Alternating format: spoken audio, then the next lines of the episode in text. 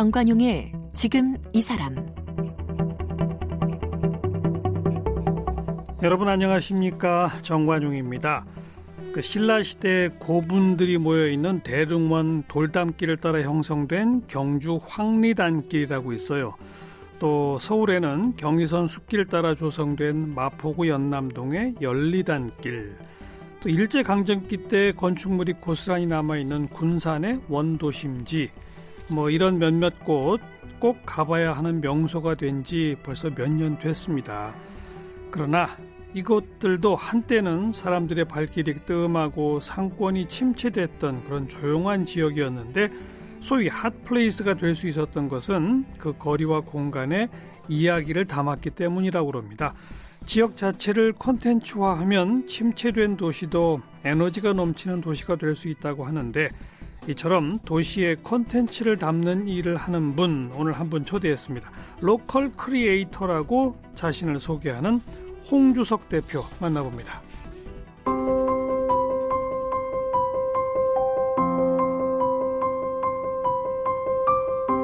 홍주석 대표는 한양대학교에서 건축학을 전공했습니다. 카이스트 문화기술대학원에서 서울 북촌 지역 문화자원 활성화에 관한 연구로 석사 학위를 받았습니다. 2013년 도시 콘텐츠 스타트업 어반 플레이를 창업했습니다.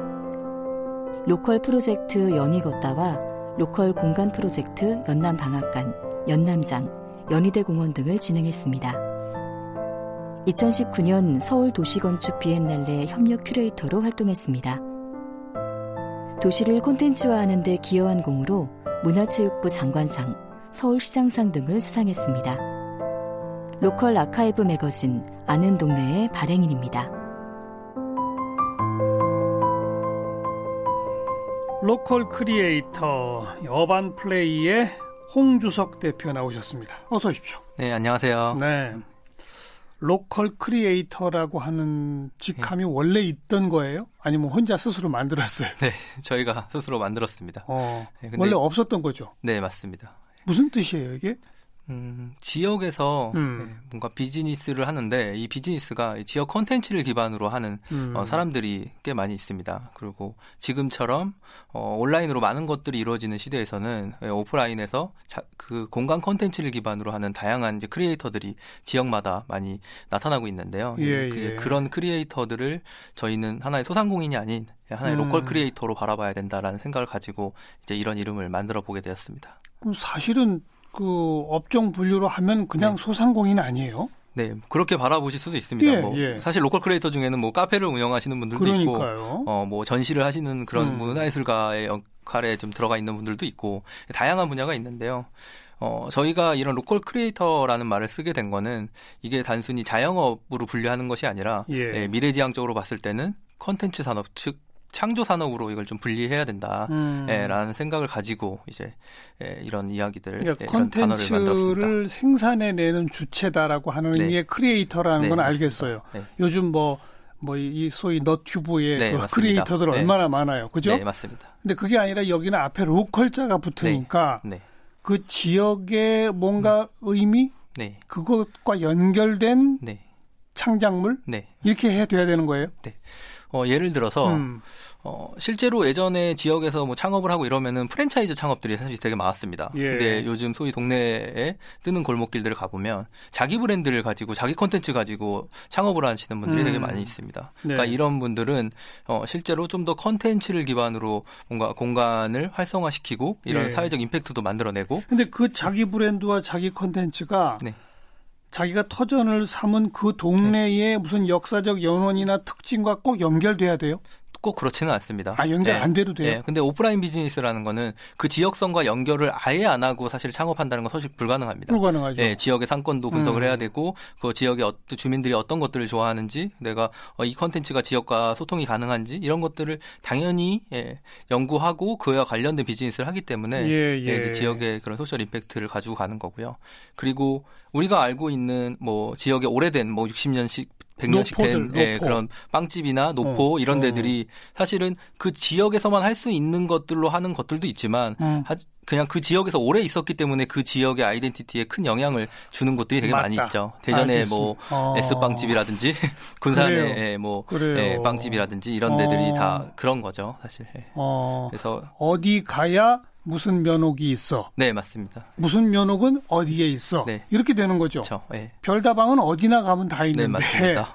아, 그런 차이로군요. 네. 그리고 또 한 가지 큰 흐름은 음. 실제로 온라인에서 사람들이 컨텐츠를 보고 오프라인을 방문하는 경향들이 되게 높아졌습니다. 맞아요. 예, 예. 그렇기 때문에 본인들만의 unique한 컨텐츠를 만드는 게 오프라인 비즈니스에는 되게 아주 중요한 예, 요소로 음. 지금 작용이 되고 있는 거죠. 그걸 온라인으로 홍보하고 네. 온라인에서 뜨면 사람들이 네. 그 지역으로 직접 찾아오기를 하고 네, 맞습니다. 자꾸 찾아오다 보면 지역에 특화된 아니 특화됐다기보다는 그 네. 지역을 대표하는 브랜드가 되고 네 맞습니다 이렇게 연결되는 네. 거군요. 그리고 그 지역에 그렇게 사람들이 찾아오다 보면 그 주변 상권이 같이 활성화가 달라지고. 되는 거죠. 네. 음, 우리나라에 이런 식의 개념이 처음 시작된 곳을 어디라고 봐야 돼요?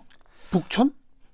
네, 뭐 사실은 제가 볼 때는 1박 2일이 1박 2일. 제일 활성화되던 시기. 어. 사람들에게 가장 인기가 많고 시청률이 막 엄청나게 네. 되던 시기에 네. 어, 갔던 장소들. 네, 음. 그, 그, 중에서는 서울에서는 사실 북촌이 그 당시에 음. 막 뜨기 시작했어요. 지금으로부터 한 10여 년 전일 거예요. 예, 예. 예, 그때 이제 어, 한옥마을이 이렇게 있다라는 것 자체에 사람들이 그걸 컨텐츠라고 느끼고 음. 한옥마을에 가서 커피 한 잔 하고 뭐 전시 갤러리도 보고 예, 약간 이런 것들이 이제 예, 활성화되기 시작을 했고 그러면서 네. 사람들이 아 골목을 이렇게 탐험하고 경험하고 이런 것들이 하나의 문화생활로 자리 잡기 시작한 것 같아요. 옛날에는 근데 재개발한다고 오래된 거리는 싹 다 그냥 뭉개버리고 그렇죠. 네. 아파트 짓고 네. 전부 그랬죠. 네, 맞습니다.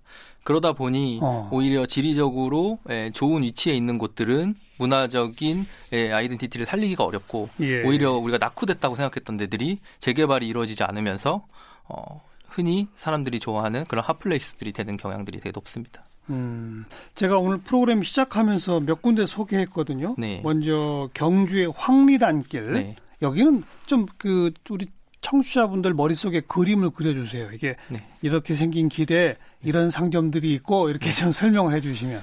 어, 경주의 황리단길 가보시면 우리는 수학여행을 갔던 음. 불국사라든지 음. 석굴암 이런 이제 유적지가 있는 곳을 경주 하면 떠올렸었는데 지금은 경주하면 오히려 황리단길을 젊은 세대들은 더 많이 알죠. 음. 그러니까 그 경주가 가지고 있는 문화 역사적 자원들이 있고요. 그게 실제로 가치가 높은 문화 역사 자원도 있지만 생활 문화에 조금 더 어, 집중되어 있는 예, 그런 어떻게 보면은 문화 유적으로 가치는 없지만 생활 문화라고 볼 수 있는 건축물들이라든지 예, 그런 예. 공간들이 있습니다. 이제 예. 그런 것들이 젊은 크리에이터들이 들어가서 그것들을 좀 바꾸면서 카페로 만들거나 음. 어, 셰프들의 식당이 되거나 전시 공간이 되거나 이렇게 되면서 음흠. 유니크한 그 지역만의 문화가 발생이 되고 사람들은 그걸 관광 콘텐츠라고 느끼고 네. 접하게 되는 거죠. 네. 실제로 뭐 석굴암 같은 데 가서 어, 유적지를 보고 배우는 것도 중요하지만 음. 사람들은 실제 가서 경험하고 커피 마시고 이런 것들은 훨씬 더 오감을 자극하는 네. 경험 요소기 때문에 네. 그런데 더 많이 사람들이 몰리게 되는 여기는 거죠. 대표적인 게 카페, 식당 이런 것들이 모여 있는 곳입니까? 네, 아무래도 F&B 경험이 사람들의 가장 자극적이기 때문에 F&B가 뭐죠? F&B 이제 food and beverage 아, 해서 네, 이제 아. 식음료와 관련된 것들이 많이 몰려 있고요. 예, 네. 예. 그 외적으로는 또 재밌는 편집샵이라든지 음. 예, 뭐 그런 브랜드 제품들 그리고 뭐 공방들, 어. 네, 예술가들 작업실 이런 것들이 많이 모여 있습니다. 옛날 인사동길 같은 그런 네, 분위기가 맞습니다. 나나요? 네, 그런 분위기인데 조금 더 젊은 좀 크리에이터들이 많이 있기 때문에 서울에 한때 경리단길이 유명했죠. 네, 맞습니다. 거기랑 비슷한 데라고 개념하면 되나요? 네, 이태원의 경리단길이 그 리단길의 시작이죠. 네, 음. 그 시작인데 사실은 어, 이렇게 리단길을 전국적으로 붙이는 거에 대한 부정적인 시선들도 사실은 있습니다. 뭐 젠트리피케이션이나 이런 시선들도 있긴 하지만 이 골목 상권이 활성화된다라는 큰 그림으로 봤을 때는 예, 예. 예, 매우 사실은 장기적으로 예, 국가에서도 이런 것들을 좀 지향해야 되는 음. 지점이라고 저희는 보고 있습니다. 음. 그 연남동의 연리단길 네. 거기는 원래 옛날 경의선 철도길이 있었던 곳인데 네. 철도가 없어지고 네. 거기 전체를 서울시가 공원으로 만들었죠. 네, 맞습니다. 공원부터가 좀, 좀 조성 과정 자체가 좀 달랐었나요? 어땠나요? 네. 기존의 공원이라고 하면 계획 도시 안에서 큰 공원들을 만드는 예. 경우들이 되게 많이 있었는데요. 이 경우는 원래 철도길이 지정되어 있었고 그 음. 철도길을 공원화시키면서 어, 의외로 공원이 하나의 큰 그 범주를 차지하고 있는 것이 아니라 음. 그 동네의 길을 따라서 이렇게 공원이 예. 나타나게 된 거죠. 그렇죠. 그러다 보니 공원이 뭐가 장벽도 없고 예, 그냥 사람들이 항상 생활하는 그 길거리에 하나 공원이 되다 보니까 예, 예. 상권도 같이 살아나는 예, 예. 그런 현상들도 있고 어, 길을 따라서 다양한 예, 이제 인터랙션들이 이루어지는 거죠. 그래서 음. 그런 것들이 젊은 사람들이 좀 모이게 하는 또 계기가 되고 사람들이 네. 모이면 또 재미있는 컨텐츠들이 모이고 이런 이제 선순환이 되는 것 같습니다. 홍주석 대표는 어쩌다가 이런 쪽 일에 관심을 갖고 집중하게 됐어요? 네, 저는 학부에서 이제 건축을 전공을 음. 했는데요. 건축을 전공하다 보니 사실 디자인이라는 게 그 무언가 내가 디자인한 것들을 사람들이 쓰게 되는 건데 예. 예, 이제 건물이라는 것도 내가 디자인을 하면 그 안에 들어가서 사람들이 어떤 행태를 예, 보여줄지를 상상을 하면서 그런 컨텐츠를 기반으로 디자인이 돼야 되는데 그렇죠. 지금 사실 어, 많은 건축 디자인들이 이제 표피에 예, 집중을 하게 되죠. 겉모습, 예, 겉모습, 음. 외관, 뭐 화려한 건물을 가, 진다든지 외부 마감재가 어떤다든지 약간 이런 것들이 좀 중요합니다. 그래서 그런 것들도 물론 중요하지만 실제로 건물은 특히나 더 사람이 생활하는 공간이기 때문에 그런 컨텐츠에 대한 고민들이 되게 많았었고 예, 그런 예. 일을 하고 싶다라는 생각을 하게 돼서 예. 지금 이런 공간 기획, 도시 기획 일들을 하고 있습니다. 음, 어반 플레이라고 하는 이름의 스타트업을 아예 만들었고요. 네. 지금까지 진행한 게 로컬 프로젝트로 연희 걷다. 네. 이건 뭐 했던 것이 소개해 봐 주세요. 그 지역의 연희동에 음. 그 이런 다양한 상점들 그리고 뭐 공방들 예술가들 작업실 이런 데들이 되게 많이 있습니다. 많이 있죠. 예. 근데 그 하나하나 컨텐츠는 되게 우수한데 그 컨텐츠만을 즐기기 위해서 외부에서 사람들이 오는 데는 좀 한계가 있습니다. 그래서 음. 우리가 그러면 한날 한시에 이런 이벤트를 같이 벌여보자. 그래서 그런 문화적 프로그램들을 만들면 외부에서도 사람들이 오고 연희동에 정말 진정한 연희동 컨텐츠들을 즐길 음. 수 있지 음. 않을까라는 음. 생각으로 이제 시작이 된 거고요. 그래서 한 4, 50개 정도의 공간 들이 함께 참여해서 어. 그날 약간 open studio 같은 격으로 아. 전시도 하기도 하고 뭐 예. pop-up store도 하고 예. flea market도 열고 이렇게 되는 겁니다. 그래서 연희동에 터잡고 있는 4, 50군데의 네, 네. 공방이나 카페나 네. 뭐 도서관 저 책방이나 네, 이런 등등이 맞습니다. 같이 list up을 쫙 해서 네. 어느 날 연희 걷는 모임 할 테니 다 네. 오세요 이렇게 네. 되는 거로군요. 네, 그러면 어. 이제 연희 걷다라는 이름처럼 사람들은 걸으면서 어, 연희동에 이런 상점들이 있었구나라는 알겠어요. 것들을 컨텐츠들을 알게 되는 거죠. 그 다음에 local 공간 프로젝트로 연남 방앗간, 네. 연남장, 네. 연희 대공원 여러 가지가 있네요. 네. 이건 뭐한 거예요? 네, 저희가 이제 연희 걷다를 하면서 음. 이제 저희가 가, 저희 공간은 가지고 있지는 않았었는데 이제 앞으로 어, 미래에 어, 실제로 어떤 공간들이 사람들에게 소비될 수 있을까라는 고민들을 좀 하게 됐어요. 그러면서 어, 조금 더 지역에서도 문화 복합 공간들이 좀 필요하겠다라는 생각을 갖게 됐고 예. 그 분야별로 이제 문화 복합 공간들을 이렇게 이제 개발을 했습니다. 연남 방앗간은 저희가 이제 한 건물에 저희가 운영을 하는데 음. 거기에 여러 브랜드들이 같이 참여를 하는 구조라고 보시면 될 것 같습니다. 복합적으로 네. 그러나 주체는 한 주체가 네. 하고 그리고 컨텐츠가 거의 주기적으로 저희가 바꿔 나가고 있습니다. 음. 연남 장은 뭐예요?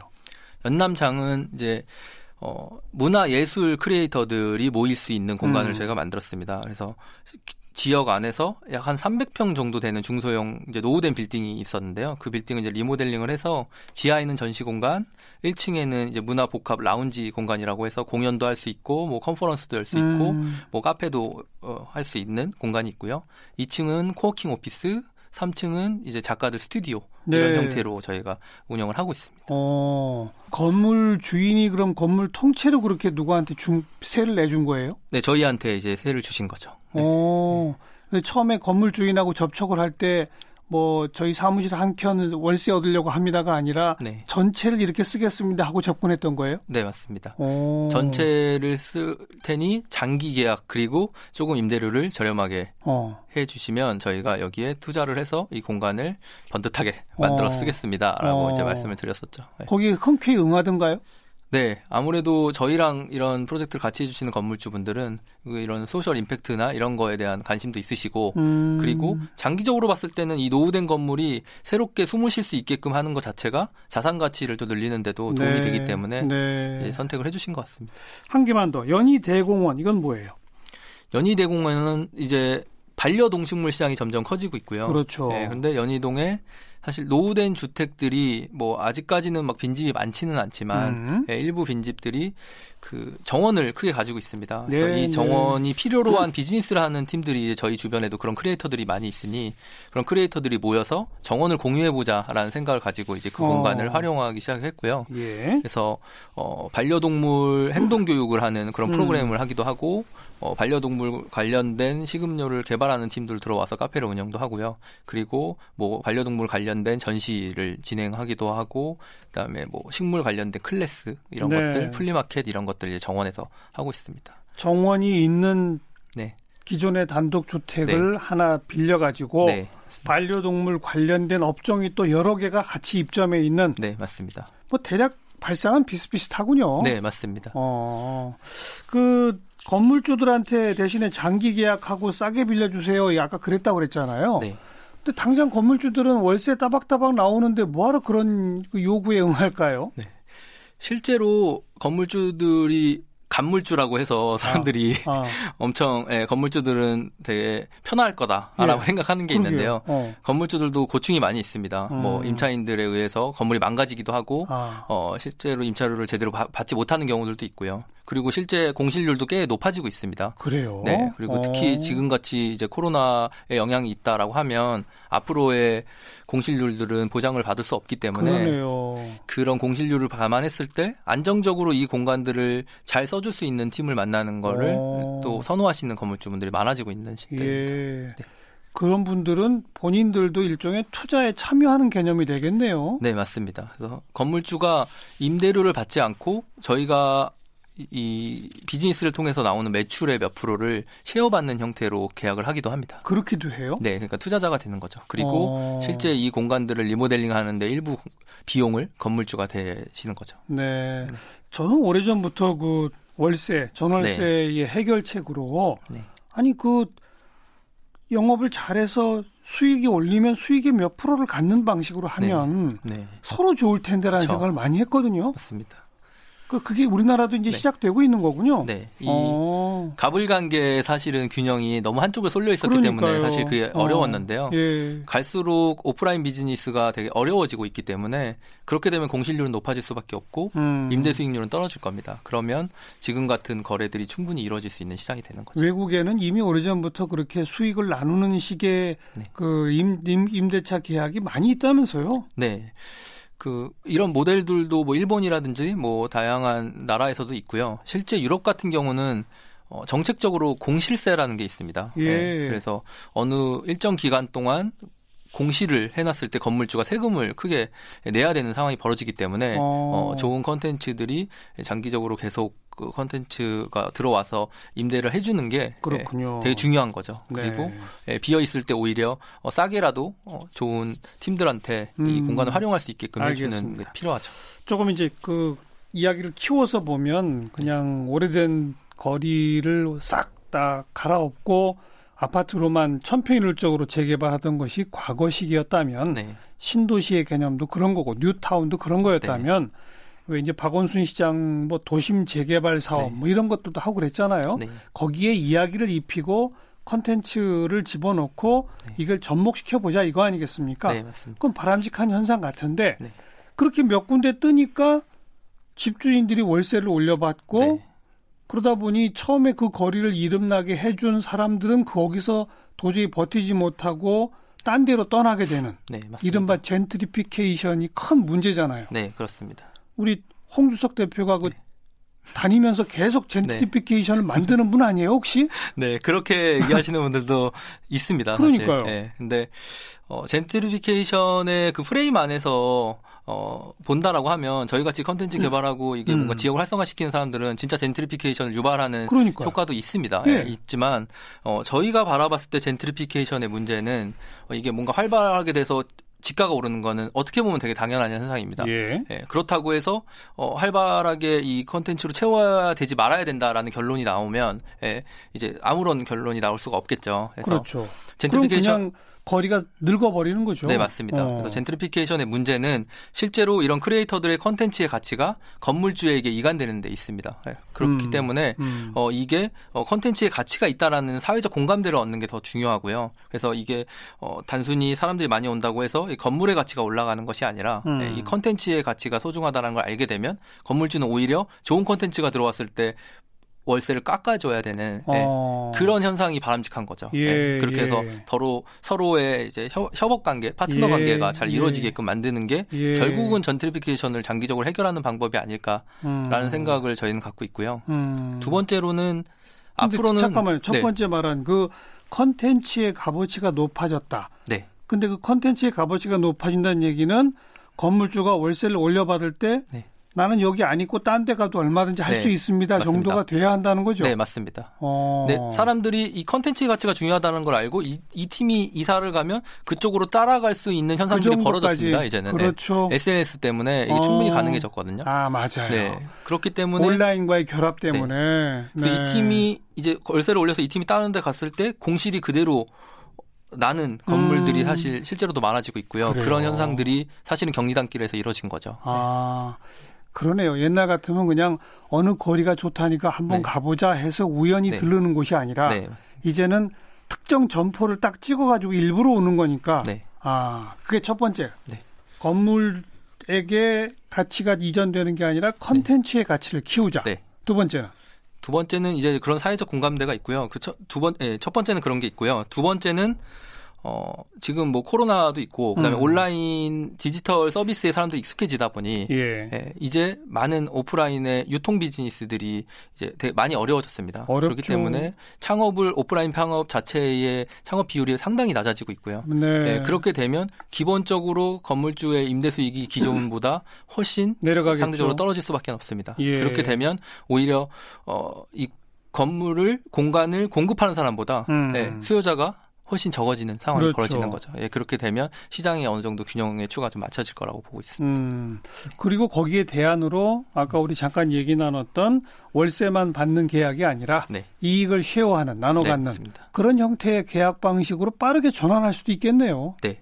지금 스마트한 건물주분들은 그러니까요. 신축을 하면서부터 아예 들어올 팀들을 같이 계약을 하고 그러니까요. 그 팀에 맞는 예, 건물들을 디자인하고 기획하고 예. 개발하는 그런 사례들도 상당히 많이 나타나고 있습니다. 그리고 공실로 비워두느니 네, 맞습니다. 그 경기의 부침에 따라서 네. 수익을 같이 나눌 수 있는 네. 그런 걸또 네. 좋아할 수 있겠군요.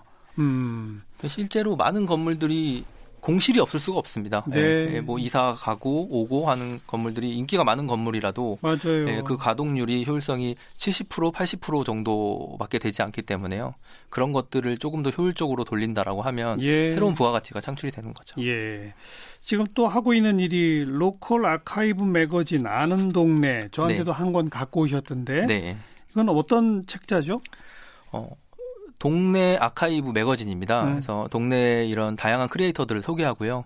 예, 그들의 컨텐츠 그리고 문화 역사적인 컨텐츠들을 기록하는 음. 매거진입니다. 그래서 음. 저희가 연남동, 을지로, 뭐 성수동 그리고 뭐 강원도, 인천 이런 곳들을 지금까지 예, 이제 발행을 해왔고요. 음. 어, 앞단에 말씀드렸던 그 컨텐츠의 가치를 높이는 네, 그런 사회적 공감대를 만들어내는 네. 네. 예, 목적을 가지고 이런 매거진을 만들고 있고요. 음. 실제로 이런 책을 지자체에서 만들어야 되는 거 아니냐라는 질문을 저희한테도 많이 합니다. 그러겠네요. 그러겠네요. 네. 네. 근데 지자체에서도 이런 책들을 만들고 있습니다. 우리 음. 세금을 가지고 이런 책들을 만들지만 무료로 배포하고 아니면 뭐 창고에 쌓아두거나 예. 이렇게 되게 비효율적으로 돌아가는 예. 것들이 많이 있습니다. 홍보 예. 책자 이런 것들을 좀 사람들이 보기 좋은 컨텐츠로 만드는 것이 아니라 사실은 그렇게 좋지 않은 컨텐츠로 만들어지면서 예, 사람들에게 소통되기 좀 어려운 음. 것들이 있죠. 하지만 저희는 오히려 이것들을 어, 만들어서 유료로 판매함으로써 이런 컨텐츠 만드는 사람들의 생태계를 알겠습니다. 만드는 일들을 하고 있습니다. 그나저나 이런 기획 사업을 위주로 하는 스타트업 업체 어반 플레이는 네. 먹고 살만해요. 아 먹고 살기 힘들죠. 특히 요즘 같을 땐 정말 힘들죠. 그죠. 네. 아 그러니까 이 자체 이 스타트업 네. 업체도 수익 모델이 점점 개발되고 지속 네. 가능해야 될 거 아니에요. 네. 어떤 계획과 꿈을 갖고 있습니까?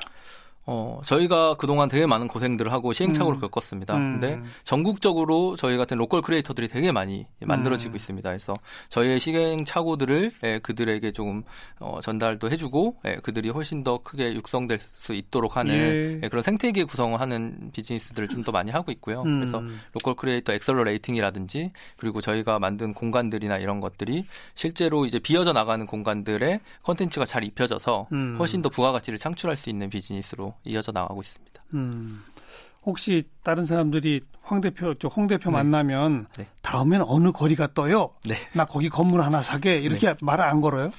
어, 상당히 많은 질문을 받죠. 예. 그리고 제가 어, 돈만 많았다라고 하면 뭐 지금 이렇게 고생 안 하고 있을 네. 수도 있겠다는 생각을 할 정도로 저희가 바라봤을 때는 매력적인 그때는 뭐 투자로 매력적인 게 아니라 그냥 우리가 들어가서 활동하기에 음. 매력적인 동네들이 지금은 상당히 많이 떴죠. 아까 음. 말씀드린 저희 매거진들이 다 그런 동네들이고요. 그래서 어, 그런 동네들이 사실은 저는 어, 지금 시선이 어떤 동네가 떴다 지고 떴다 지고 약간 이렇게 생각을 하시는데 예. 예, 그렇게 바라보기보다는 조금 더 장기적으로 본다라고 하면 미래의 오프라인 비즈니스, 예, 우리 도시가 변하는 관점에서 보면 많은 오프라인 공간들이 다 그런 식으로 골목 상권 중심으로 음. 어, 새롭게 재정의 되는 시대가 될 것이다라고 예. 생각을 하고 싶습니다. 예.